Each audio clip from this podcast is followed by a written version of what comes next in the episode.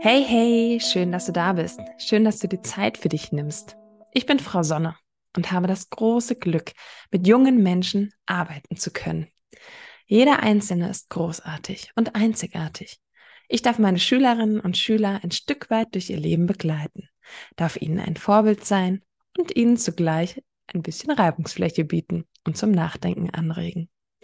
All diese tollen Erfahrungen motivieren mich täglich zu bestärken und genau hinzusehen. Es gibt immer wieder Momente, in denen einer dieser fantastischen jungen Menschen nicht an sich glaubt, Angst vor der Schule hat oder schlicht nicht sieht, was in ihm oder ihr steckt. Wisst ihr, damit ist jetzt Schluss. Die meisten meiner großartigen, inspirierenden Interviewgäste kennen eure Sorgen, haben ähnliche Ängste selbst erfahren müssen. Nein, vielmehr dürfen. Spannende Geschichten, prägende Zitate und ehrliche Gespräche erwarten dich in diesem Podcast. Dreh dich zur Sonne und lass den Schatten hinter dir. Du schaffst das schon. Mein heutiger Gast, Michael Kensi, ist in der IT-Branche tätig, doch heute programmiert er nicht mehr. Michael hat heute Personalverantwortung und motiviert und führt Mitarbeiter. Diese Arbeit, die Arbeit mit anderen Menschen, macht Michael so viel Spaß, dass er das große Bedürfnis entwickelte, die Menschen, Mitmenschen noch besser verstehen zu können, aber sie auch auf der anderen Seite noch besser unterstützen zu können und ihnen helfen zu können. So ist Michael heute ausgebildeter Verhaltenstherapeut, psychologischer Berater, steht kurz vor seiner Heilpraktikerprüfung und hat auch noch mit dem Psychologiestudium begonnen. Und das alles parallel zu seinem eigentlichen Job. Hut ab. Und wie du das alles unter diesen Hut bekommst, da könnten wir schon eine ganze Podcast-Folge mit füllen, denn das finde ich immer unglaublich beachtlich, was alles möglich ist, wenn man will. Du darfst uns da gerne zwei, drei Sätze nachher auch zu sagen. Aber wir haben heute ein ganz anderes Podcast-Thema. Michael, du bist, hm, du bist homosexuell. Du bist schwul. Und jetzt sehe ich schon gerade, dass ich in Stocken geraten bin und so eine Unsicherheit im Wording hatte. Darf ich schwul sagen? Darf ich meinen Gast so ankündigen, du bist schwul? Wie erschreckend. Also wie erschreckend, dass dieses Wort zum Teil so negativ konnotiert ist, dass Jugendliche es gar als Schimpfwort verwenden, als Beleidigung verwenden. Und lass uns heute darüber sprechen. Lass uns das enttabuisieren. Wir möchten den Podcast heute beide nutzen, um Jugendlichen Mut zu machen, Mut zu geben, sie selbst zu sein egal in welcher Weise. Also ich glaube, das berührt jeden. Jeder kann noch einen Schritt weitergehen und einfach man selbst sein. Aber vielleicht erreichen wir auch den einen oder anderen, der sagt, yes, der Michael, der hat mir heute die Augen geöffnet und hat mir wirklich den Mut gegeben, den es noch für mein Outing bedurfte. Deine ganze Weiterbildung, die ich eben erwähnt habe, dienen dir heute auch für deinen Nebenjob. Du bezeichnest dich als Coming-out-Coach und hilfst anderen damit, ihr Coming-out vorzubereiten oder sie da auch an dem Weg zu begleiten. Also Michael, lass uns loslegen. Schön, dass du heute mein Gast bist. Ja, vielen Dank, dass ich hier sein darf und danke für die tolle Ankündigung. Ähm, ja, als du gerade ins Stocken geraten bist mit dem Wort schwul, das kann ich super nachvollziehen, weil mir selber fiel das früher auch schwer zu sagen, ich bin schwul. Da, da war immer so ein, so, ein, so ein Druck in mir, der sagt, so, irgendwie fühlt sich das nicht richtig an, irgendwie ist das unangenehm. Ähm, und wenn ich heute mit Leuten spreche, denen geht's halt genauso. Auch die, die schon lange ihr Coming Out hinter sich hatten ähm, und eigentlich auch extrem fein sind mit ihrer sexuellen Orientierung, auch die haben immer noch ein Problem damit, weil das Wort eben so richtig negativ konnotiert ist. Genau, es ist ein Schimpfwort, vor allen Dingen auf dem Schulhof. Man verbindet irgendwie immer irgendwas Negatives, Abnormales, Abwertendes damit. Ich finde es schade. Der Begriff Homosexualität ist natürlich auch korrekt, aber der klingt irgendwie so, ich sag mal, so ein bisschen so förmlich wissenschaftlich mm. und mhm. da stecken so wenig Emotionen drin. Deswegen, also ich sage gerne, dass ich schwul bin. Ähm, und ich finde es aber auch witzig, wie andere das um mich rum halt wahrnehmen. Zum Beispiel ähm, wenn ich mit meinen Eltern spreche, meine Mutter, die spricht das Wort zum Beispiel auch nicht aus, ja. ähm, die umgeht das dann immer so ganz geschickt, wenn sie zum Beispiel sagt, so ja, weil du ja auf Männer stehst oder sowas. Ja. Mhm, ich, mhm. ich amüsiere mich dann immer, aber ich kann es halt auch verstehen. Ja. Also es ist halt mhm. völlig normal. Ähm, und ich möchte natürlich gerne einen Beitrag dazu leisten, dass einmal dieses, nicht nur dieses Wort, sondern auch dieses gesamte Thema Homosexualität ein bisschen enttabuisiert wird, weil ich weiß aus eigener Erfahrung, wie schwer es ist, mit seinem eigenen Coming Out umzugehen. Da gibt es ja auch zwei Phasen, da können wir später vielleicht nochmal drüber sprechen. Also die erste Herausforderung ist ja überhaupt erstmal mit sich selbst im Rein zu sein und klar zu werden, okay, ich bin nicht heterosexuell und das dann erstmal zu akzeptieren. Und der nächste Schritt ist dann eben damit rauszugehen. Und da hakt halt auch schon bei ganz, ganz vielen Menschen. Genau, und durch mein Interesse an, an der Arbeit mit Menschen möchte ich das eben auch gerne in die Welt bringen, dass das Thema halt ja, publik gemacht wird. Ich meine, wir haben natürlich viele, viele Menschen, die für die Akzeptanz kämpfen. Ja, wir haben, wir haben Demos, wir haben den CSD, da gibt es Demonstrationen, ähm, da gibt es ganz viele Menschen, die halt auch für Rechte, auch in der Politik, in der Gesellschaft kämpfen. Und das ist halt alles, alles gut und schön. Und da möchte ich mich zum Beispiel nicht einmischen, weil ich finde, da wird halt schon ganz, ganz viel gemacht. Was ich aber gerne möchte, ist, dass die Menschen im Einzelnen individuell für sich ihre Akzeptanz nach innen auch bringen und erkennen. Mhm. Denn ich glaube, wenn jeder seine eigene Sexualität annehmen kann und die eben auch so nach außen bringen kann, dass er damit authentisch leben kann, dann hat das automatisch auch einen ganz großen Effekt auf die Gesellschaft um uns herum. Und deswegen mache ich die Arbeit. Wunderschön. Jetzt hast du gerade schon diese zwei Phasen angesprochen. Vielleicht kannst du ein bisschen aus dem Nähkästchen plaudern und erzählen. Wann hast du gemerkt, ich bin nicht heterosexuell? Das hast du jetzt eben so als erste Phase genannt. Und wie bist du so als Jugendlicher gewesen? Weil der Podcast zielt ja eigentlich auf eine jugendliche Zielgruppe. Das heißt, wie hast du dich da gefühlt? Hast du dich da auch zum Teil als Außenseiter gefühlt oder, oder konntest du es vielleicht in dem Alter noch gar nicht richtig greifen? Hast irgendwie nur gemerkt, hm, ich kann da jetzt nicht mit meinen Kumpels über die gleichen Witze lachen oder, oder den, hab nicht so das Interesse an den Mädchen. Wie, nimm uns da mal mit.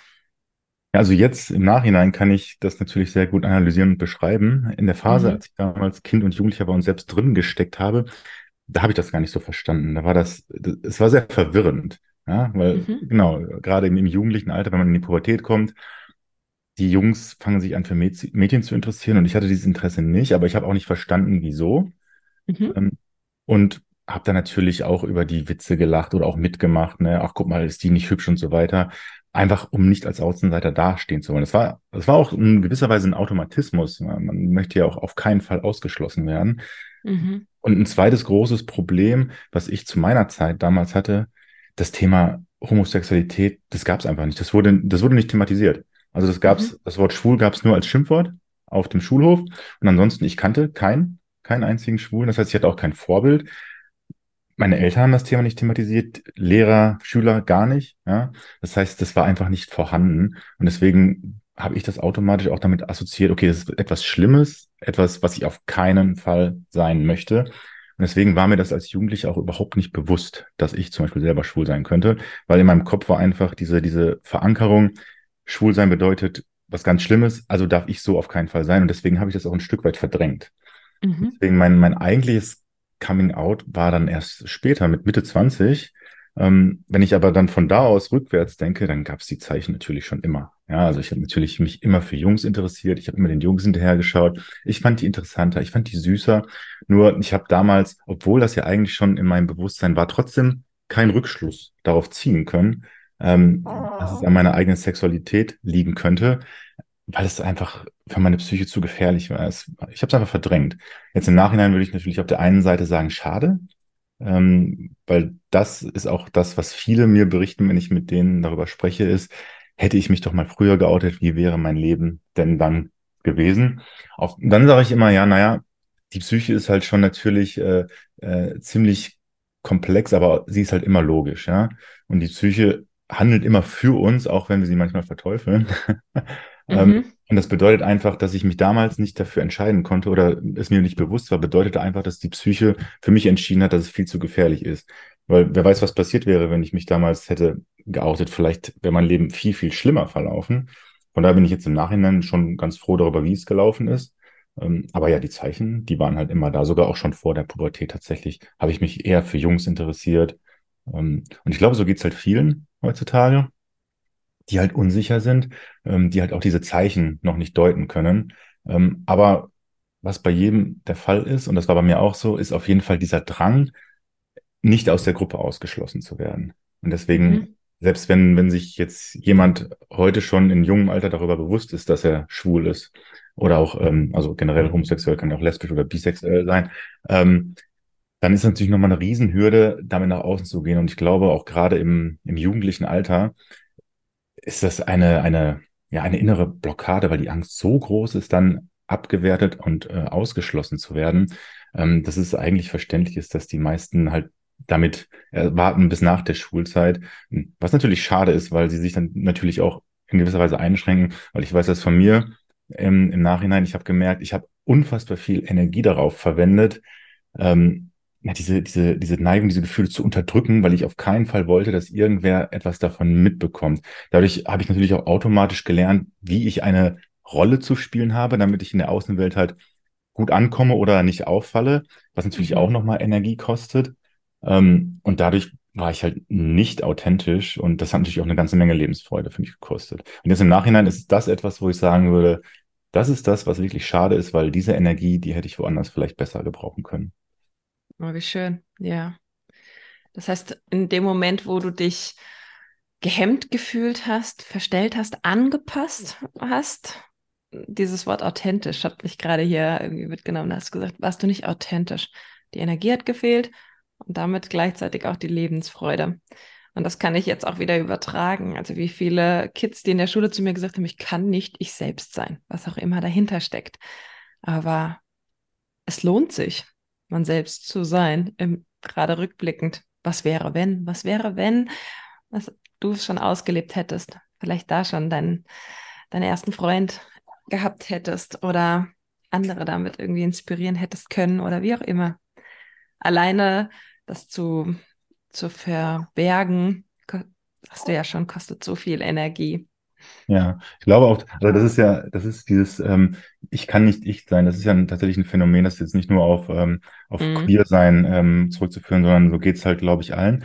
Ein Stück weit ist das, glaube ich, auch normal bei der in der Pubertät, weil das ist nun mal einfach ähm, eine Identitätsfindung. Ja, das genau. heißt, jedes Kind oder jeder Jugendlicher muss natürlich auch erstmal selbst für sich herausfinden, wer bin ich eigentlich? Aber in dem Moment, wo dann sich herauskristallisiert, wer bin ich, und dann damit verknüpft wird, aber so wie ich bin, darf ich nicht sein. Und deswegen muss ich jemand anders spielen. Ab da wird es dann halt problematisch. Und ähm, mhm. Und je länger man diese Rolle aufrecht erhält, jemand anders zu sein, und das geht dann ins Erwachsenenalter, desto mehr vergräbt man halt die wahre Identität, den wahren Kern. Ähm, und der geht dann halt verloren. Und das macht sich dann halt später halt auch deutlich bemerkbar, indem dann zum Beispiel sowas wie Angststörungen, Depressionen halt auftreten. Ja, weil mhm. natürlich die Psyche sagt so, äh, du bist aber ganz wer anders. Ähm, aber man weiß gar nicht mehr selber, wer man ist. Ja? Mhm. Ähm, und das ist halt das, was am Ende so richtig schade ist, ähm, und man kann sich wahrscheinlich auch noch an deine Schulzeit erinnern. Ich weiß noch an meiner Schulzeit. Meine Kinder gehen halt nun mal einfach sehr grob miteinander um teilweise. Ja, das sind halt dann eben auch, jeder versucht seinen Platz zu finden. Und wenn man dann als Kind vom Temperament, zum Beispiel, ich war eher so ein, so ein, so ein introvertiertes Kind. Ja, das heißt, ich habe mich so ein bisschen eher danach ausgerichtet, wie sind so die anderen. Das heißt, ich war jetzt nicht der, der dann vorweg geht und ähm, die Gruppe anführen wollte. Und dann ist es natürlich auch klar, dass man eher so in so einen Anpassungsmodus geht. Und das war bei mir halt auch so. Das heißt, ich habe ich hab sehr feine Antennen gehabt dafür, wie ich zu sein habe, damit ich entweder gut ankomme oder damit ich nicht auffalle oder vor allem nicht negativ auffalle. Ähm, aber das ist natürlich völlig unauthentisch in dem mhm. Sinne und schränkt dann auch dementsprechend ein. Aber als Jugendlicher ist mir das nicht bewusst gewesen. Ja. Mhm. Also da, da ist halt einfach das Wichtigste halt eben nicht ausgeschlossen sein, weil ich wusste ganz genau, gut, ich muss noch eine ganze Weile hier mit den mit meinen Mitschülern auskommen. Das heißt, ich möchte mhm. auf keinen Fall denen einen Grund liefern, dass ich dann irgendwie ähm, zum, zum Punching Ball werde, nur weil ich mich traue, so zu sein, wie ich bin, und dann vielleicht doch nicht die psychische Stärke zu haben, auch dann dauerhaft dazu zu stehen. Und das ist halt schwierig. Mhm. Das ist ja auch ein Grundbedürfnis, das Bedürfnis, genau. angenommen zu werden, gemacht zu werden.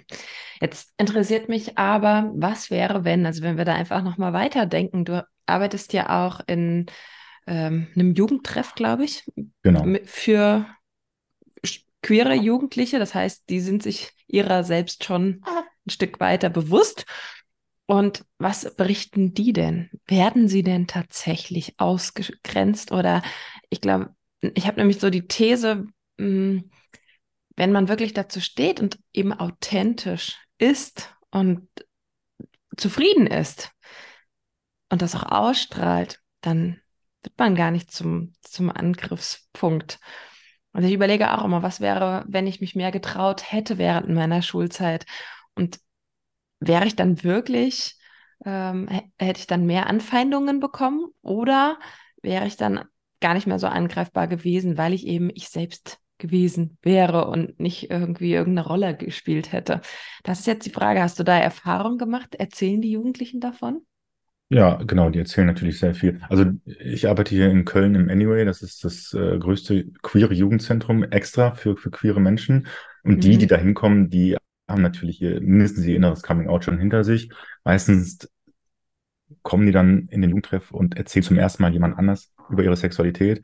Ähm, aber einige sind natürlich auch schon in ihrem Umfeld dann zum Beispiel Schule und dann später Ausbildung oder auch Studium ähm, ähm geoutet. Da gibt es ganz unterschiedliche Rückmeldungen. Was mir tatsächlich aufgefallen ist, ist, dass genau, dass die großen Befürchtungen, die die meisten Jugendlichen haben, ähm, zu größten Teilen nicht eintreffen. Mhm. Aber auch das Wissen darum hilft jetzt nicht dabei, die Ängste zu reduzieren, aber ähm, es ist tatsächlich so, so jedenfalls mein persönlicher Eindruck, dass tatsächlich die, die Wahrnehmung, die öffentliche Wahrnehmung und Akzeptanz steigt auch. Aber mhm. es gibt mhm. natürlich auch immer noch ähm, Gruppierungen oder einzelne Menschen, die damit ein Problem haben und dann das Ganze vielleicht sehr aggressiv halt ähm, formulieren.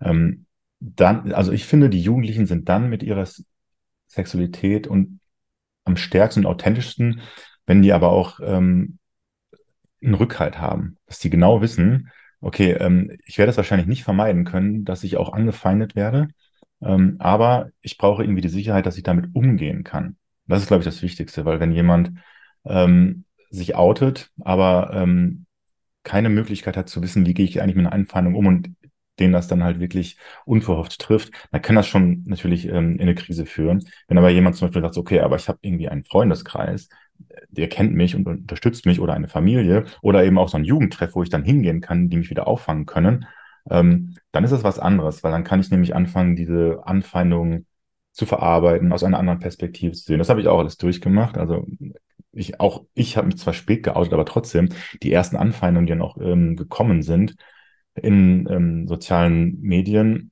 die haben mich trotzdem sehr hart getroffen, obwohl ich eigentlich dachte, darauf vorbereitet zu sein. Ähm, aber da war es halt für mich wichtig, dass ich dann halt auch gelernt habe, damit zu arbeiten und vor allem auch jemanden hatte oder Menschen hatte, mit denen ich darüber reden kann, die mir dann eben auch da wieder rausgeholfen haben. Ich glaube, so ein, so ein, so ein, so ein Sicherheitsnetz ist unfassbar hilfreich. Einfach mhm. jemanden zu haben, mit dem man darüber reden kann ähm, und der einem auch eine andere Perspektive gibt. Ja. Mhm. Das heißt, ich gehe, gehe mit der Botschaft raus. Ich stehe dann plötzlich zu mir. Neuen finden es super oder akzeptieren das einfach, nehmen es als ganz normal hin. So würde ich es jetzt auch sehen. Also ich finde, das ist das Normalste der Welt. Da muss man auch gar kein Proborium drum machen. Und ein einziger wird laut. Und dann aber auch so mhm. richtig laut. Und dann eben nicht auf diesen einen einzigen zu hören, sondern zu sagen, okay, neun stehen doch hinter mir. Neun würden mir doch den Rücken stärken. Aber dieser eine Einzige, der hat oft die Macht, die Gedanken abends vorm Schlafengehen wieder runterzuziehen. Ja, Warum ich? Ja, mhm. das ist, das ist natürlich schade, weil das verzerrt auch so ein bisschen die, ähm, die Wahrnehmung. Ähm, das, das sehe ich ja zum Beispiel auch in sozialen Medien. Wenn irgendwo Kommentare kommen, dann sind die meistens negativ. Aber ich sag mal, die, die 80, 90 Prozent, die das positiv oder neutral sehen, die äußern sich nicht dazu, die sieht man nicht, aber die, die es negativ sehen, die sieht man extrem und das erweckt dann einfach den Eindruck, dass die halt viel mehr sind, was aber gar nicht der Fall ist. Genau. Mhm. Wenn man, wenn man das einmal so ein bisschen verstanden hat und was ich auch immer hilfreich finde, ist einfach so ein bisschen die Beweggründe zu verstehen von Menschen, die sich negativ äußern. Warum machen die das?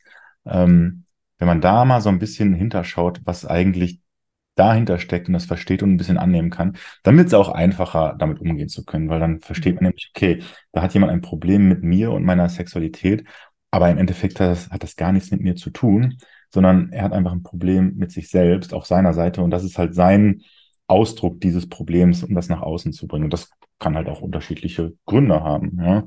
Ähm, also ich habe das, glaube ich, auch mal in irgendeinem Blogbeitrag äh, von mir ähm, genauer ausgeführt. Eigentlich gibt es so mehrere Gründe, warum jemand so extrem einen Hass auf, auf Andersdenkender. Das ist ja jetzt natürlich nicht nur auf, auf ähm, Homosexualität oder, oder, oder Queer oder sexuelle Orientierung, sondern das kann ja in ganz unterschiedlichen Bereichen sein. Und was ich mich dann immer gefragt habe, ist, wie können eigentlich Menschen, die das Thema ja gar nicht betrifft, so viel Zeit und Energie und Aggression in ein Thema investieren, was, womit sie gar nichts zu tun haben. Das macht, hat für mich gar keinen Sinn gemacht, einfach zu sagen, mhm. so, okay, der, er ist jetzt selber zum Beispiel nicht schwul, Warum setzt er jetzt seine kostbare Zeit, Aufmerksamkeit und Energie da rein, um, um mich anzugreifen? Was hat er davon? Ja, weil wir machen ja, wir Menschen machen ja nichts, ohne dass wir irgendwie einen Vorteil davon haben. Was hat er also einen Vorteil davon? Ja, und da kann es halt irgendwie zwei Möglichkeiten geben. Eine Möglichkeit, muss man ein bisschen mit vorsichtig sein, weil das kann man auch ganz schnell als Gegenangriff benutzen, ist halt die, ähm, es gibt so einen Begriff der internalisierten Homophobie. Das heißt, Menschen, die selber homosexuelle Neigungen in sich spüren, das aber als zu gefährlich einstufen, wehren das dann ab mhm. ähm, projizieren das eben auf andere. Ja. Und dann, dann, dann projizieren die halt in andere diese Gefährlichkeit rein und fangen an, die zu hassen. Das ist nicht immer der Fall, deswegen sollte man da vorsichtig sein. Es kann aber sein, ja. Also mhm. die besten Beispiele ist. Ich meine, halt sonst, ich, ich frage mich das wirklich, wer, wer sucht dein, deine Beiträge? Wenn die mich nicht interessieren, dann, dann gucke ich mir die doch gar nicht an. Und dann, genau. wie du schon sagst, so viel Zeit, Energie da reinzustecken, den ganzen Text zu verfassen, obwohl sie dich persönlich gar nicht kennen. Das ist User 12345. Und der schreibt sich dann da seine Gedanken von der Seele. Schon mhm. verblüffend. Wahnsinn. Und teilweise okay, richtig also, lange Texte, ja. Also irgendwie muss es ihn ja beschäftigen. Ihn genau. oder sie. Okay, das genau, ist also Schritt eins. Warum interessiert sie sich oder er sich so sehr für dich oder für Homosexualität? Mhm. Und dann das zweite, also warum bringt er so mhm. viel Energie auf? Genau, das, also das, das ist halt viel häufiger der Grund ist, ähm, wenn sich ein Mensch in seinem eigenen Selbstwert gekränkt, angegriffen fühlt, ähm, dann, dann hat er ein Bedürfnis, das zu korrigieren. Das ist ja ein, ähm, ein, auch ein Grundbedürfnis von uns Menschen, Selbstwerterhalt oder Selbstwerterhöhung. Mhm. Und wenn jemand halt seinen Selbstwert in Gefahr sieht, ähm, dann muss er das korrigieren. Ja? Ähm, und korrigieren heißt entweder, ich habe irgendwelche Mechaniken, um meinen eigenen Selbstwert wieder zu erhöhen. Also es, der Selbstwert ist ja immer subjektiv empfunden. Oder, und das ist halt eben dann, was dazu trage kommt, oder ich versuche, die anderen Menschen auf mein Selbstwertniveau herunterzuziehen, damit wir wieder auf Augenhöhe sind. Und das Absurde ist ja, es gibt, es liegt ja keine echte Selbstwertkränkung vor. Ja? Mhm. Ähm, aber wenn jemand ähm, sieht, dass da jemand seine Homosexualität zum Beispiel auslebt und er ist aufgrund von seinem Erziehungsstil ganz anders erzogen und hat zum Beispiel auch äh, durch sein Umfeld, Eltern oder so gelernt, dass Homosexualität etwas Schlechtes ist, dann kollidiert das ja mit, mit seinen eigenen Werten. Und dann sagt er, oh, das ist, da, da, da respektiert jemand meine Werte nicht, ja, also muss ich den angreifen, um ihm zu sagen, meine Werte sind richtig, deine sind falsch. Das im Endeffekt kollieren einfach zwei Realitäten miteinander, die aber sich ja gar nicht ausschließen. Und das Phänomen hat man zum Beispiel ähm, 2017 ganz gut äh, beobachten können, als im Bundestag die Abstimmung zur Ehe mhm. für alle gemacht mhm. wurden. Ähm, da gab es ja auch ganz, ganz viele Diskussionen drumherum und viele haben sich extrem dagegen ausgesprochen. Und wenn man sich das mal aber genauer anguckt, was passiert denn eigentlich mit der, mit der Eheöffnung? Weil das ist ja wirklich der richtige Begriff Öffnung. Weil diejenigen, die bereits in der Ehe waren, nämlich durch ein heterosexuelles Paar, denen wurde ja nichts weggenommen. Ja, das heißt, mhm. es wurden ja nur mehr Menschen ermöglicht, das zu machen. Aber trotzdem haben so viele Leute sich dagegen gewehrt, weil sie Angst hatten, dass dann ihre ihr ursprünglicher Wert von die Ehe ist nur etwas zwischen Mann und Frau halt eben weniger wert ist. Und dagegen haben sie sich halt gewehrt. Und das ist halt meiner Meinung nach der, der größte Faktor, was das angeht. Eben aber auch leider beeinflusst durch Erziehung, Umfeld, gesellschaftliche Normen. Ähm, und diese Menschen, die haben diese Einstellung, diese negative Einstellung fremd übernommen. Ja, das heißt, mhm. es ist eigentlich gar nicht mal ihre eigene Einstellung, sondern die haben das einfach gelernt, meistens durch Eltern oder auch eben auf dem Schulhof durch andere haben sie gelernt, okay, schwul sein oder generell queer sein ist etwas Schlimmes und dann hinterfragen die das nicht mehr. Aber ich habe zum Beispiel ganz oft die Erfahrung gemacht, dass in dem Moment, wo diese Menschen ähm, einen queeren Menschen kennenlernen und die Erfahrung machen, hm, eigentlich ist der ja genau wie ich, fängt mhm. dann halt diese Realität an zu bröckeln und die denken sich dann, okay, vielleicht ist meine Einstellung halt doch nicht so gut. Und deswegen mhm. ist es halt auch so wichtig, dass sich mehr Leute zeigen, damit halt ja. eben ähm, nicht nur diejenigen, die selbst ein Coming-out vor sich haben, ermutigt werden, sondern dass auch eben die, die da halt kritisch gegenüberstehen, halt auch sehen, okay, das sind ganz normale Menschen, mit denen ist nichts anderes außer ihre sexuelle Orientierung warum also sich gegen die stellen? Mhm. Ja, stimmt. Stimmt. Sehr, sehr schön. Da eben auch mit Vorurteilen aufzuräumen. Also, du sitzt hier vor mir und ich hätte jetzt äh, ganz oberflächlich überhaupt nicht zu schließen können. Du sitzt hier nicht im pinken T-Shirt vor mir und bist irgendwie so affektiert. Und genau diese Vorurteile sind ja dann immer wieder. Das ist doch nicht normal, habe ich in der Schule wie oft Mhm, gehört. genau. Ja. Oder, oh, das nervt. Die sind dann, die sind dann so aufgesetzt oder äh, so übertrieben weiblich. Wer sind denn die und äh, aus welchen Erfahrungen nimmst du das vielleicht aus dem Fernsehen, weil man da eine Olivia Jones sieht oder wen auch immer.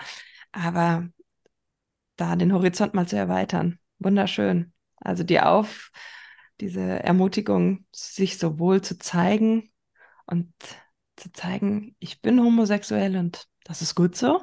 Und dann aber auch hinzusehen, mal in den Bekanntenkreis oder vielleicht ja, zu erweitern, zu gucken und zu sehen, das ist er, sie, es sind ganz normale Menschen.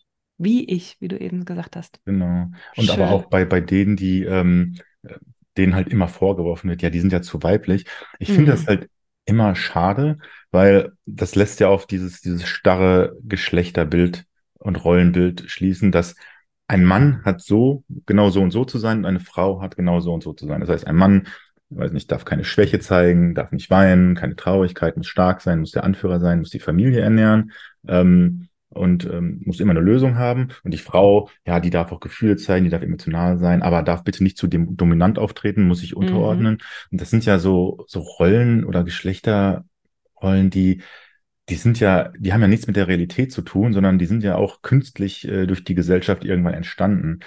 Die Realität ist aber, dass halt Geschlecht, also männlich und weiblich, ähm, und zwar jetzt unabhängig davon, von dem biologischen Geschlecht, wie ich geboren wurde, ist ja ein Spektrum. Das ist ja sehr fließend. Ja? Mhm. das heißt, ich kann zum Beispiel auch, obwohl ich als Mann geboren bin und mich auch als Mann fühle, kann ich ja trotzdem eine extrem ausgeprägte weibliche Seite haben, sehr Mhm. emotional sein, sehr ähm, keine Ambition zu haben, irgendwie ähm, dominant zu sein. Und das gehört halt dann eben auch dazu, diese Seite halt eben auch zu würdigen und auszuleben. Nur wenn man dann natürlich dafür halt auch angefeindet wird, dann ist es halt auch für die Menschen viel, viel schwieriger, sich zu zeigen. Ja? Mhm. Das finde ich halt extrem schade, ähm, dass da immer noch so viele Vorurteile gibt gegenüber, vor allen Dingen natürlich gegenüber Männern, die sich weiblich verhalten. Andersrum, so jedenfalls mein Eindruck, ist es ein bisschen weniger kritisch, wenn sich eine Frau sehr männlich verhält. Ähm, da gibt es mit Sicherheit auch ähm, Mhm. Auch Vorurteile und Anfeindungen. Ähm, aber da bin ich vielleicht auch einfach nicht genug im Thema drin. Also ich kenne auf jeden Fall die, die Seite gut. Wenn ein Mann sich zu weiblich verhält, ähm, dann hat das schnell mit Ausgrenzung, Diskriminierung, Anfeindung zu tun. Und das, obwohl der Mann sich in dem Moment halt traut, tatsächlich seine, sein wirkliches Spektrum der, der, seiner, seines Geschlechts halt einfach auszuleben, was ja eigentlich so sein soll. Ja, Mhm. Mhm. Eigentlich könnte ich jetzt hier beleidigt sein, weil es würde ja implizieren, dass es ja eine Ablehnung der Frau ist oder der, ne, des, des klassischen emotionalen weiblichen Seins, wenn der Mann dann dadurch abgelehnt wird, dass er plötzlich diese emotionalen weiblichen Züge anhat. Aber ähm, auf der anderen Seite, ja, wenn wir wieder so weit denken, wie du eben gesagt hast, da steckt ja auch irgendwas dahinter. Also derjenige, der sich dann da aufregt, mh, der hat mit sich irgendein Problem und vielleicht ist er ja gerade nicht homosexuell, aber eben ein emotionaler Typ und muss das so zurückhalten. genau. Es gibt ja, es gibt ja diese, ähm, diese schöne äh, Ansicht, die kommt gleich aus der Persönlichkeitsentwicklung, ja, dieses ähm, Gold und Schatten. Ähm, das, was uns in anderen stört, ist etwas, was wir uns in uns selbst ablehnen. Und das, was in uns anderen fasziniert, ist das, was ich selber habe, aber noch nicht ausleben kann.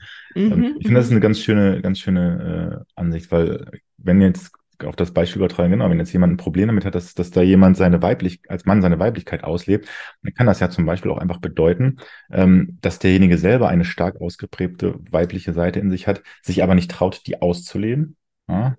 Ähm, oder anders gesagt, wenn jemand auch davon fasziniert ist, dann hat er die vielleicht auch, aber traut sich eben auch nicht, die auszuleben, obwohl das gerne würde. Ähm, und das ist, glaube ich, so, ein, so, eine, so eine Denkweise, da darf jeder mal bei sich selbst schauen. Warum habe ich jetzt mhm, eigentlich ein Problem? Was, warum, warum triggert mich das jetzt gerade so mhm, hart? Ne? Und was hat das mit mir zu tun? Weil es kann ja nur was mit mir zu tun haben. Ich habe ja nicht die Fähigkeit, in die Köpfe der anderen Menschen reinzuschauen, ja, und was die denken und wie die sind. Ich kann ja nur wissen, was ich denke und fühlen, wie ich bin. Ähm, das heißt, da, da hat man auch irgendwie eine ganz große Chance, einfach zu gucken, was hat das Ganze eigentlich mit mir zu tun, ja? Und aus der anderen Perspektive von, von Menschen, die halt angefeindet werden, die können diese Perspektive eben auch nutzen, wenn sie angefeindet werden und denken, okay, der ist jetzt getriggert von mir, aber was hat das mit mir zu tun oder was hat das mit ihm selbst zu tun? So kann man auch nochmal wieder ein bisschen Abstand ähm, mhm. von den anderen gewinnen. Und wo du gerade sagtest, ähm, könntest dich abgelehnt fühlen wegen Emotionen. Als Frau oder Frauen generell in unserer Gesellschaft haben ja den ganz, ganz großen Vorteil, dass sie ihre Emotionen fühlen und auch zum Ausdruck bringen können, weil das eben gesellschaftlich anerkannter ist. Bei Männern ist es halt schwieriger. Ähm, und das erlebe ich zum Beispiel auch im, im Coaching. Da kommen halt ganz, ganz viele Männer, die haben keinen Zugang zu den Emotionen, weil ihnen die aberzogen wurde aufgrund mhm. dieser, dieser starren Rollenbilder. Und das ist halt problematisch, ähm, weil wir brauchen unsere Emotionen. Das sind unsere, unsere, unsere Handlungssignale. Und wir brauchen auch einen Zugang dafür. Und wenn wir keinen Zugang mehr zu unseren Emotionen haben, dann kriegen wir ganz große Probleme. Und deswegen finde ich das halt auch so schade, dass ich immer noch hartnäckig dieses Bild hätte. Ich weiß nicht, wie es jetzt heute auch ähm, bei oh, doch, es ist, so. ja, dass, dass Jungen nicht weinen dürfen und keine Schwäche zeigen mhm. dürfen. Damit unterdrücken die ja automatisch auch eine ganz, ganz wichtige Seite von sich. Ne? Mhm. Das ist halt schade. Mhm. Das hatten wir schon in einem anderen Podcast, aber es wird auch selbst meinen Kindern von älteren Leuten gesagt, wenn meine Tochter hinfällt und kurz weint, ist, ach Gott, die Arme. Und wenn mein Sohn hinfällt und kurz weint, ein Indianer kennt keinen Schmerz genau. oder ah, oh, bist doch ein Junge, brauchst du nicht weinen. Und ich denke, das darf doch nicht wahr sein, das kann ja. doch nicht wahr sein. Und gleichzeitig habe ich mit älteren Schülern auch die Erfahrung gemacht, dass die gar nicht die Wörter auch dafür haben. Ja. Was, was geht da in mir vor? Ist das jetzt Wut? Ist das Trauer? Was fühle ich denn da eigentlich gerade? Warum bin ich da jetzt gerade vielleicht in dem Moment aggressiv? Also ganz oft habe ich das wahrgenommen, wenn tatsächlich irgendwie ein Konflikt aufkam und zur Ausschreitung kam und dann hat man sich mit denen hingesetzt und die Tränen kullern. Aber warum? Da mal tiefer zu gucken, was ist, was ist eigentlich gerade das Problem? Was steckt dahinter? Und das können sie selbst gar nicht sagen. Ja, und das jetzt, darf ja nicht sein. Hm. Jetzt stell dir mal vor, so, so jemand hat keinen Zugang mehr zu seinen Gefühlen, weil er die aberzogen bekommen hat. Wie soll, wie soll so jemand dann herausfinden, ähm, wenn er sich zum Beispiel jetzt mit seiner sexuellen Orientierung auseinandersetzen soll. Wie soll so jemand herausfinden, was in ihm vorgeht, wenn er gar keinen Zugang zu seinem Innenleben hat? So war das bei mir ja auch. Ich hatte auch, mir wurden auch die Gefühle quasi aberzogen. Das war halt einfach die Generation. Trauer durfte ich nicht fühlen. Wut war jedenfalls in meiner Erziehung auch ein Problem. Ich durfte auch nicht wütend sein. Ähm, mhm. so, das heißt, da blieb halt quasi nur noch die Angst übrig. mhm. ähm, wenn, wenn Angst halt die hervorstechende Emotion ist, dann hemmt die natürlich die innere Entwicklung und auch das Fühlen nach innen komplett. Und das war bei mir mhm. zum Beispiel auch, deswegen habe ich mich auch nie damit bewusst beschäftigt, was eigentlich mit mir los ist. Ich wusste ja gar nicht wie. Ich hatte ja keinen Zugang zu mir und meinem Innenleben und hatte auch keine Ahnung, wie ich das irgendwie rausfinden soll. Und das hemmt natürlich dann so eine Entwicklung enorm. Und das ist halt schade. Mhm. Und hast du ähnliche Geschichten auch äh, in deinem Freundeskreis oder eben mit den, mit den queeren Jugendlichen jetzt mitbekommen? Das ist keine Ausnahme, oder? Das geht vielen so. Ja, nee, das ist keine Ausnahme, okay. genau. Das geht vielen so. Es gibt trotzdem natürlich eine ganze Menge ähm, auch männlicher Jugendliche, ähm, die sehr emotional sind. Die haben einen Zugang zu ihren Emotionen. Dann gibt es natürlich auch das andere Extrem, ähm, dass, dass einige zu viele Emotionen haben und von ihnen quasi überschwemmt werden. Das ist dann quasi das andere Extrem. Mhm. die Balance liegt ja irgendwo in der Mitte, ja, dass man Emotionen halt eben nicht als positiv-negativ sieht, sondern jede Emotion dahinter steckt ein Bedürfnis und ähm, dass man das quasi als Ressource sieht, ähm, um mhm. halt vorwärts zu kommen. Ähm, aber wenn man schon von klein auf da gehemmt wird, dann ist das natürlich als Jugendlicher extrem schwer, dann da auch wieder dran zu kommen. Ja. Mhm.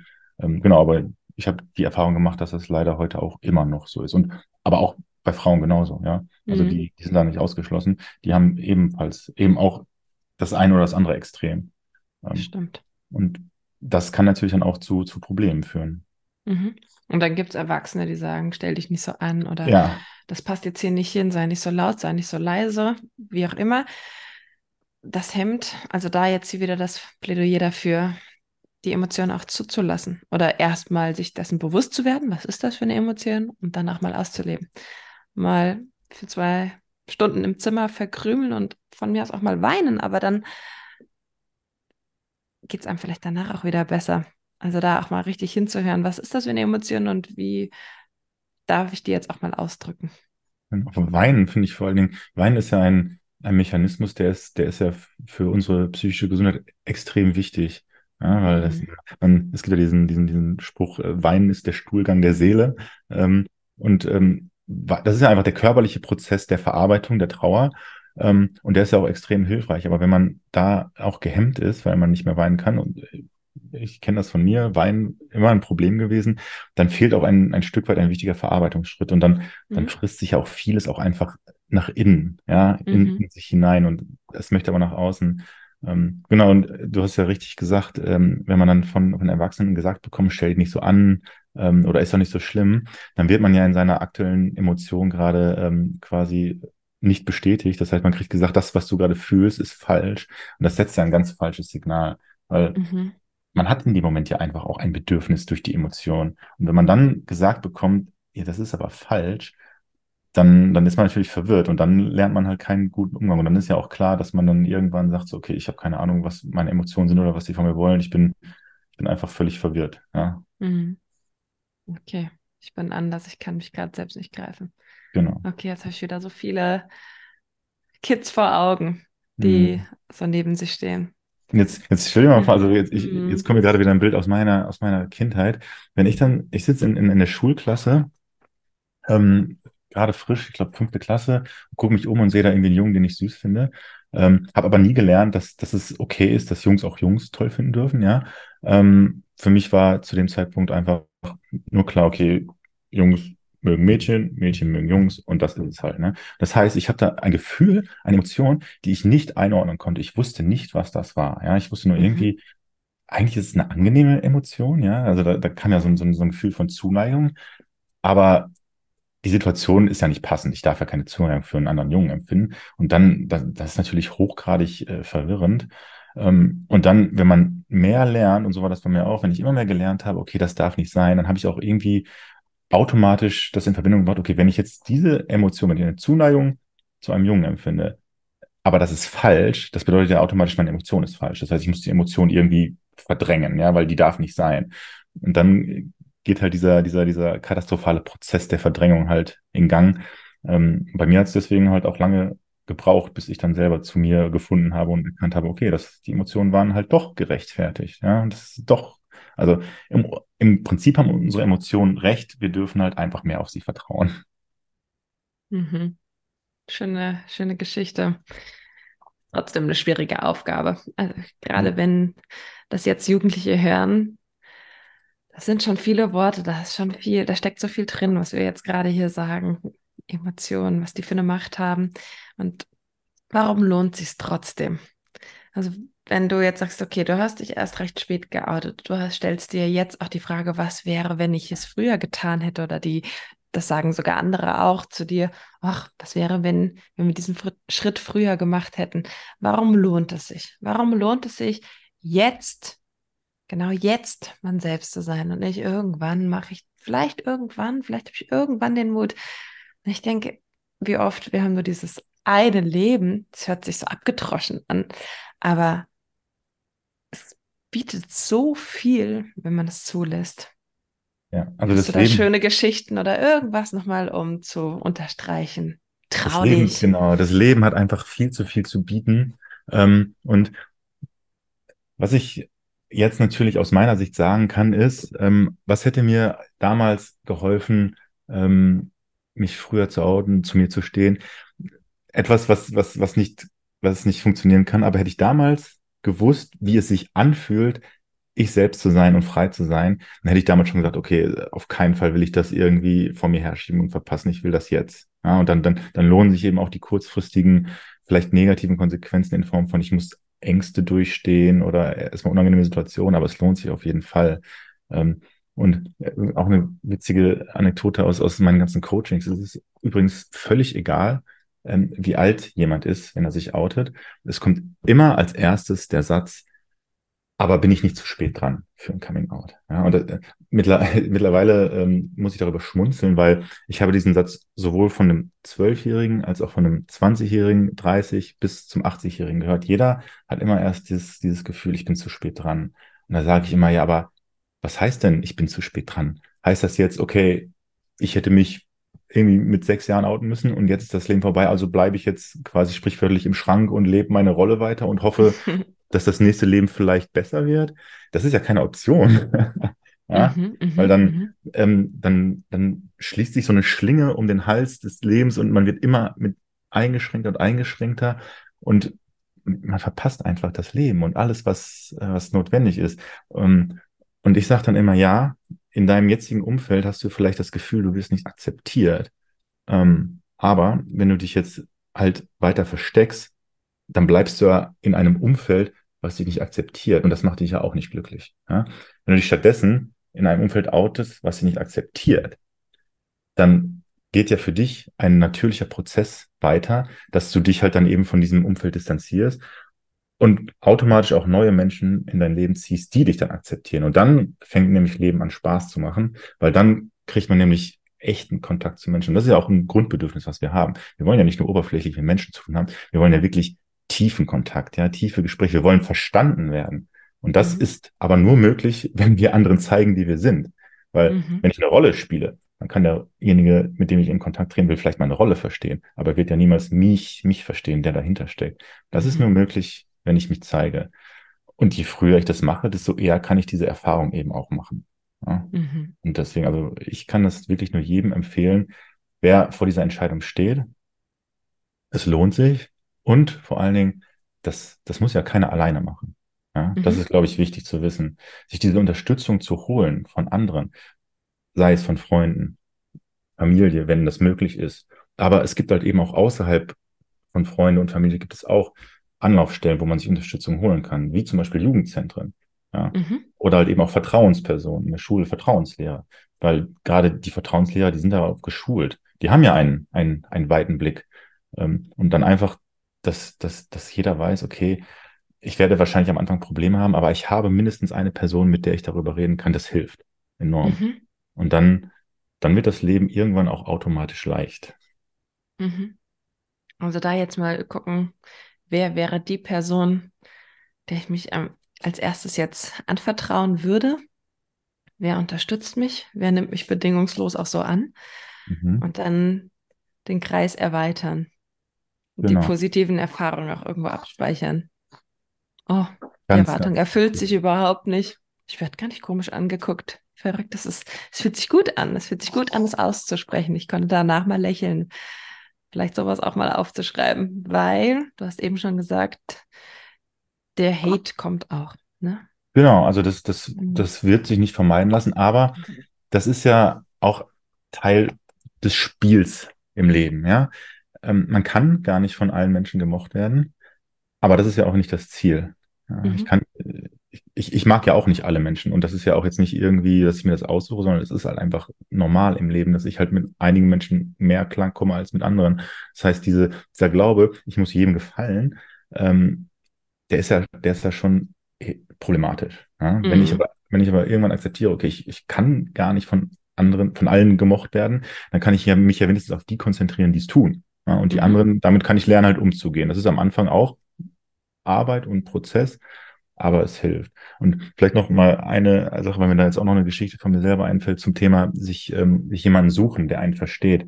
Als ich damals mein Coming Out hatte, da bin ich gerade frisch nach Köln gezogen und ich hatte, ich habe zwar in einer WG gewohnt, aber ich hatte jetzt nicht das Gefühl, dass ich zum Beispiel mit meinem Mitbewohner darüber sprechen konnte. Ähm, und da habe ich mir zum Beispiel im Internet auch einfach mal eine, eine Beratungsstelle rausgesucht. Mhm. Ähm, die gibt's natürlich in Köln, aber auch in jeder größeren Stadt gibt's die halt auch. Ähm, und dann wurde ich dahin eingeladen. Das war natürlich erstmal ein Riesenakt, da überhaupt dann jemandem gegenüberzutreten und das erste Mal über mich mit meiner sexuellen Orientierung zu reden. Das war, das war schon eine Überwindung, aber ich dachte mir, nee, ich möchte das jetzt machen. Ähm, und mir ging es halt vorher so schlecht, ähm, dass ich dachte, vielleicht kann er mir auch helfen. Und am Ende ist es einfach so ausgegangen. Ich glaube, wir haben eine Stunde zusammengesessen und eigentlich habe nur ich geredet. Das heißt, er, man, der, der Berater hatte mir dann am Ende das Feedback gegeben und meinte so, ich habe das Gefühl, du brauchst keine wirkliche Hilfe. Du brauchst einfach mal nur jemanden, dem du alles erzählen kannst. Mhm. Und dann habe ich gesagt, so, ja, das stimmt. Und nur dieses darüber reden, jemandem erzählen und dann das Gefühl zu bekommen, ich werde dafür gar nicht abgelehnt, sondern das ist alles völlig normal, hat bei mir eine Riesenveränderung bewirkt. Ja. Schön. Deswegen lohnt sich das auch immer, ähm, mhm. sich jemandem anzuvertrauen. Stimmt, die Erfahrung hat, glaube ich, auch jeder schon mal gemacht. Man erzählt was und im Nachhinein denkt man, okay, wo war denn eigentlich das Problem? Jetzt hat sich durch das Erzählen das Ganze auch ergeben. Es genau. fühlt sich jetzt viel schlüssiger an, viel ja. greifbarer an. Schön, aber auch mutig. Ich finde, gerade wenn man bei so einer Beratungsstelle anruft, ich habe das jetzt als Vertrauenslehrerin öfters gesehen, wenn es psychische Erkrankungen ging, hm, das hm, macht ja auch irgendwie was in dem Sinne, wie du vorhin schon gesagt hast, ich bin anders oder ich brauche da jetzt eine Beratungsstelle, das ist so eine Institution, wo ich anrufen kann. Hm, habe ich mich dann gleichzeitig da schon ähm, selbst, äh, wie soll ich das sagen? Es, also, es, es, es, gibt so einen Stempel, genau. Also es ist wie so ein Stempel, den ich mir dann selbst aufdrücke. Ich genau, ja, vorher, vorher. Bei dieser Beratungsstelle ist es vorher noch nicht ganz greifbar und jetzt rufe ich gezielt bei dieser Beratungsstelle an. Hm, das ist schon nochmal ein Riesenschritt. Das, aber wenn du sagst, das sind ganz tolle Menschen auf der anderen Seite und die Erfahrung habe ich tatsächlich jetzt auch gemacht, wenn es um andere Themen ging, ganz, ganz tolle, fortgebildete Menschen, die gute Fragen stellen, die unter Umständen auch wirklich einfach nur zuhören und eine Bestätigung geben. Das lohnt sich. Genau. Ja, also das, was du sagst, also um das jetzt mal auch wieder aus, aus meiner Praxis zu sagen, die Menschen, bevor die sich zum Beispiel bei mir auch melden für eine äh, Beratung, äh, benutzen ganz oft die Formulierung, ich habe da eine Neigung, ja, aber, mhm. aber ähm, ich möchte es noch nicht wahrhaben oder ich habe Angst davor, dass es wahr wird. Genau, und wie du sagst, in dem Moment, wo man sich halt aber Hilfe sucht, dann, dann wird es ja halt ein Stück weit wahr und das, das macht halt vielen eben auch Angst. Ja. Ähm, mhm. Ähm, und äh, viele haben übrigens auch Angst vom Telefonieren. Ich hatte das mhm. auch. Also ich habe mich, ich habe da nicht angerufen. Gott sei Dank hatten die ein Kontaktformular, weil, da, weil die Schwelle dann ein bisschen niedriger ist. Aber in dem Moment, wo dann die Einladung halt kam, komm doch zu uns in die Beratungsstelle, musste man dann trotzdem dann dahin. Ja. Okay. Ähm, aber das vielleicht auch irgendwie so als Hinweis für all diejenigen, die nicht gerne telefonieren. Ähm, die meisten Beratungsstellen haben dann auch zum Beispiel eine E-Mail oder ein Kontaktformular, wo man sich mhm. erst melden kann. Da kann man zum Beispiel dann auch einfach mal seine ersten Gedanken schon formulieren und kriegt auch schon eine Antwort darauf. Das ist schon mal ein erster, erster, erster guter Einstieg, finde ich. Ja. Würde mir auch helfen. Ich bin auch nicht diejenige, die gleich telefonieren kann. Mhm. Super. Ja. Ah, das ist doch äh, total hilfreich. Also jetzt hier Beratungsstellen, schaut mal, was gibt es in eurer Stadt, was gibt es in eurer Nähe. Schreibt vielleicht erst eine E-Mail, bevor ihr irgendwo anruft. Und dann, wenn ihr merkt, das fühlt sich gar nicht verkehrt an, es ging ganz leicht darüber zu sprechen, dann überlegt im Freundeskreis, Bekanntenkreis, in der Familie, wem kann ich das noch erzählen? Oh. Ja. Das lohnt sich, ja.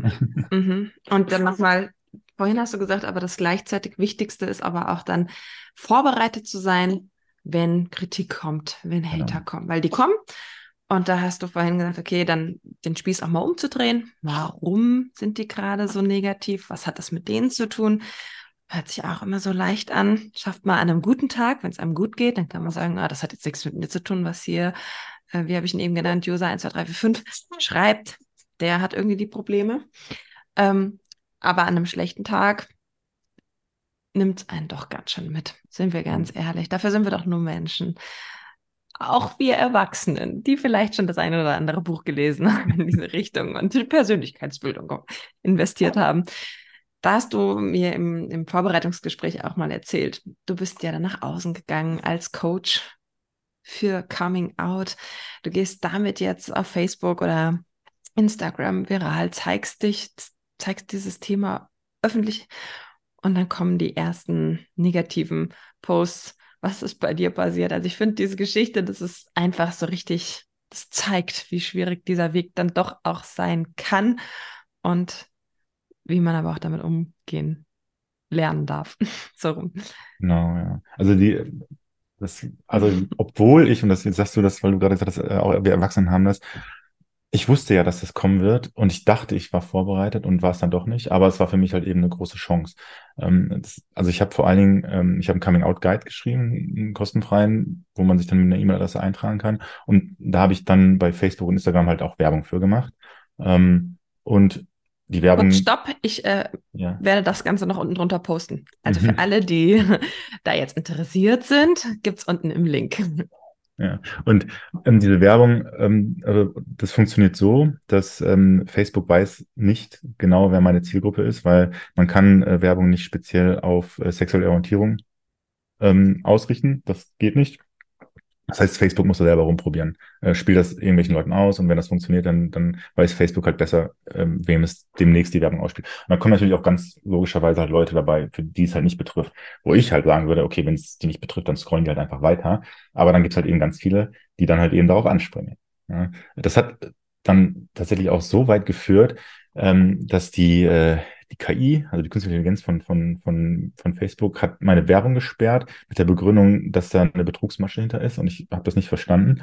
Dann habe ich eine manuelle Beantragung ähm, gemacht, dass das bitte nochmal geprüft werden soll und das ging auch super schnell. Die haben mir dann zurückgeschrieben, ja, tut uns leid. Ähm, die KI hat halt gesehen, dass eine Werbung, die sehr viele negative Reaktionen und Kommentare hat, äh, glaubt, dass dahinter halt äh, eine Betrugsmasche ist. Wir haben uns geprüft, alles in Ordnung, ne? wir schalten nie wieder frei. Ähm, das zeigt auch schon, wie besonders das Thema immer noch in der Öffentlichkeit ist.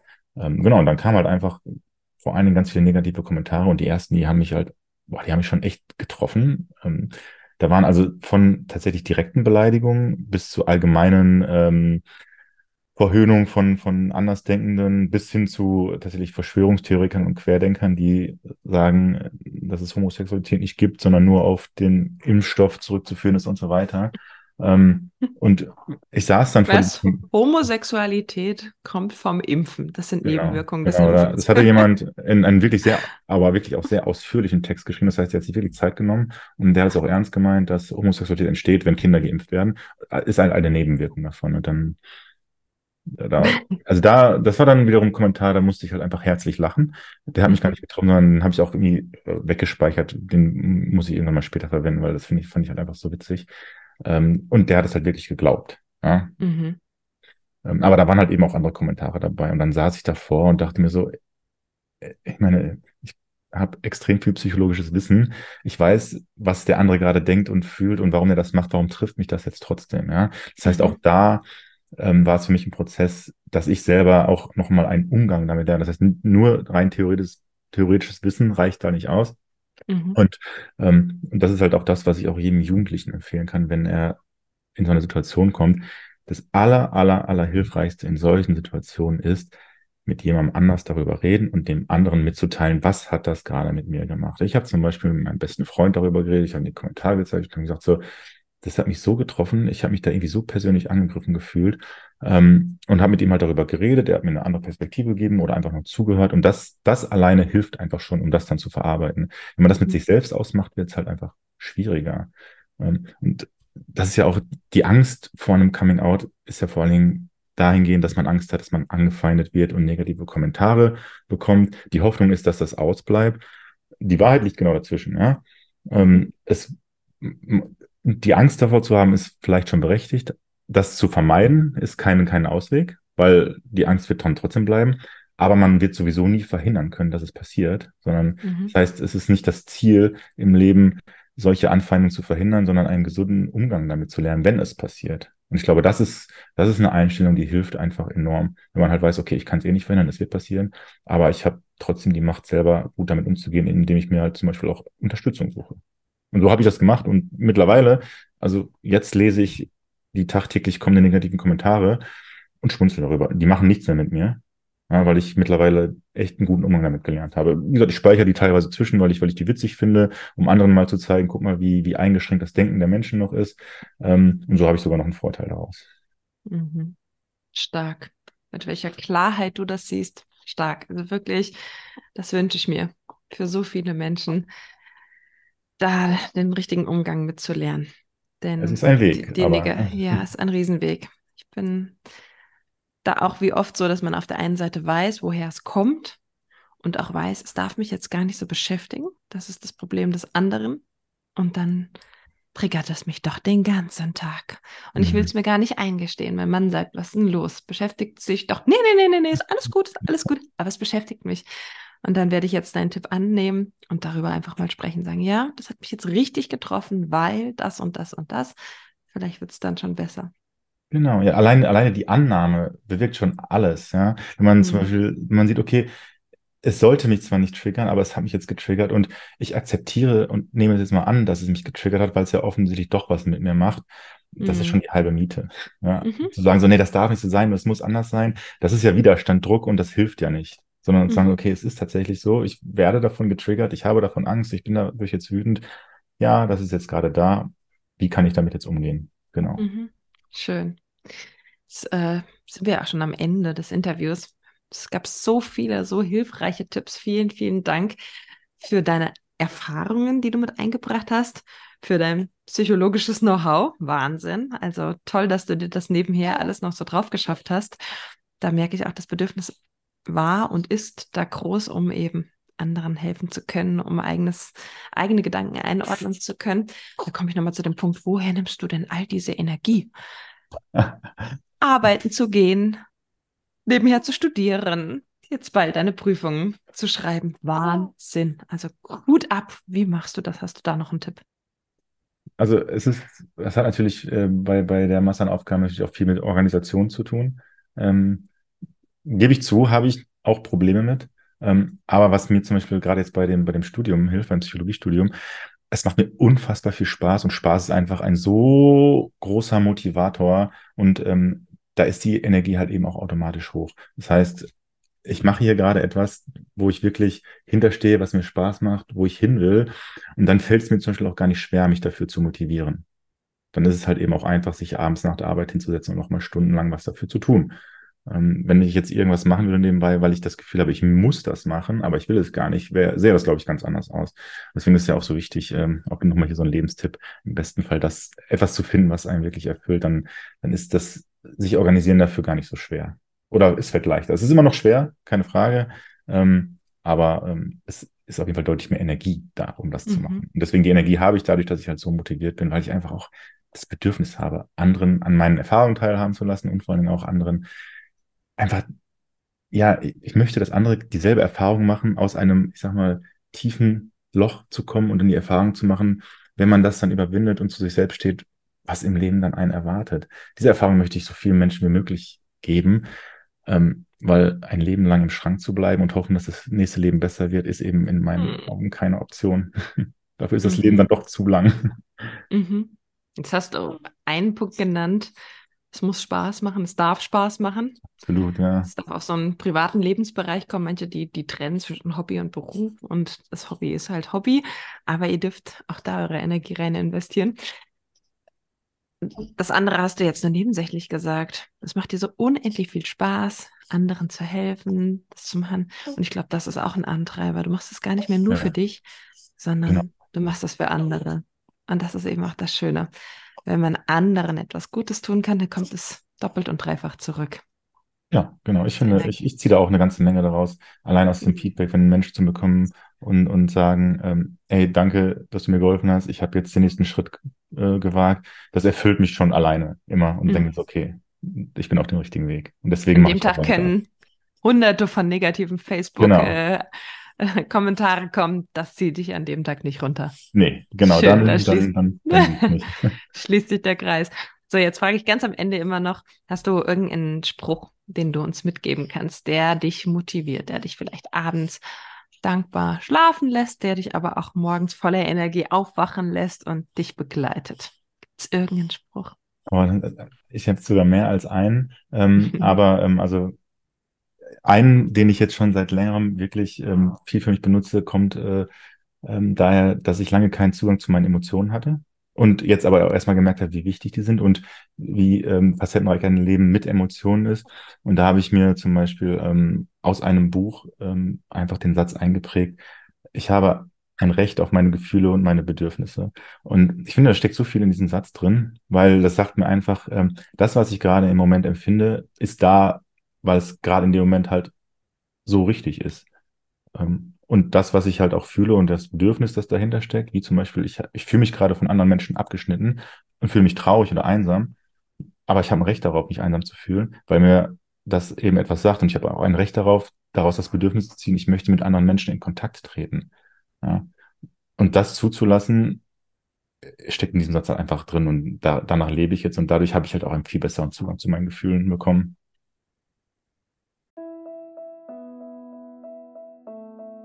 Dir die Folge gefallen? Dann hör dir doch auch gerne noch eine weitere Folge mit einem anderen Gast an. Und ich würde mich riesig freuen, wenn du mir auf Spotify oder einem anderen Anbieter deine Bewertung hinterlässt. So können auch andere Jugendliche auf diesen Podcast aufmerksam werden.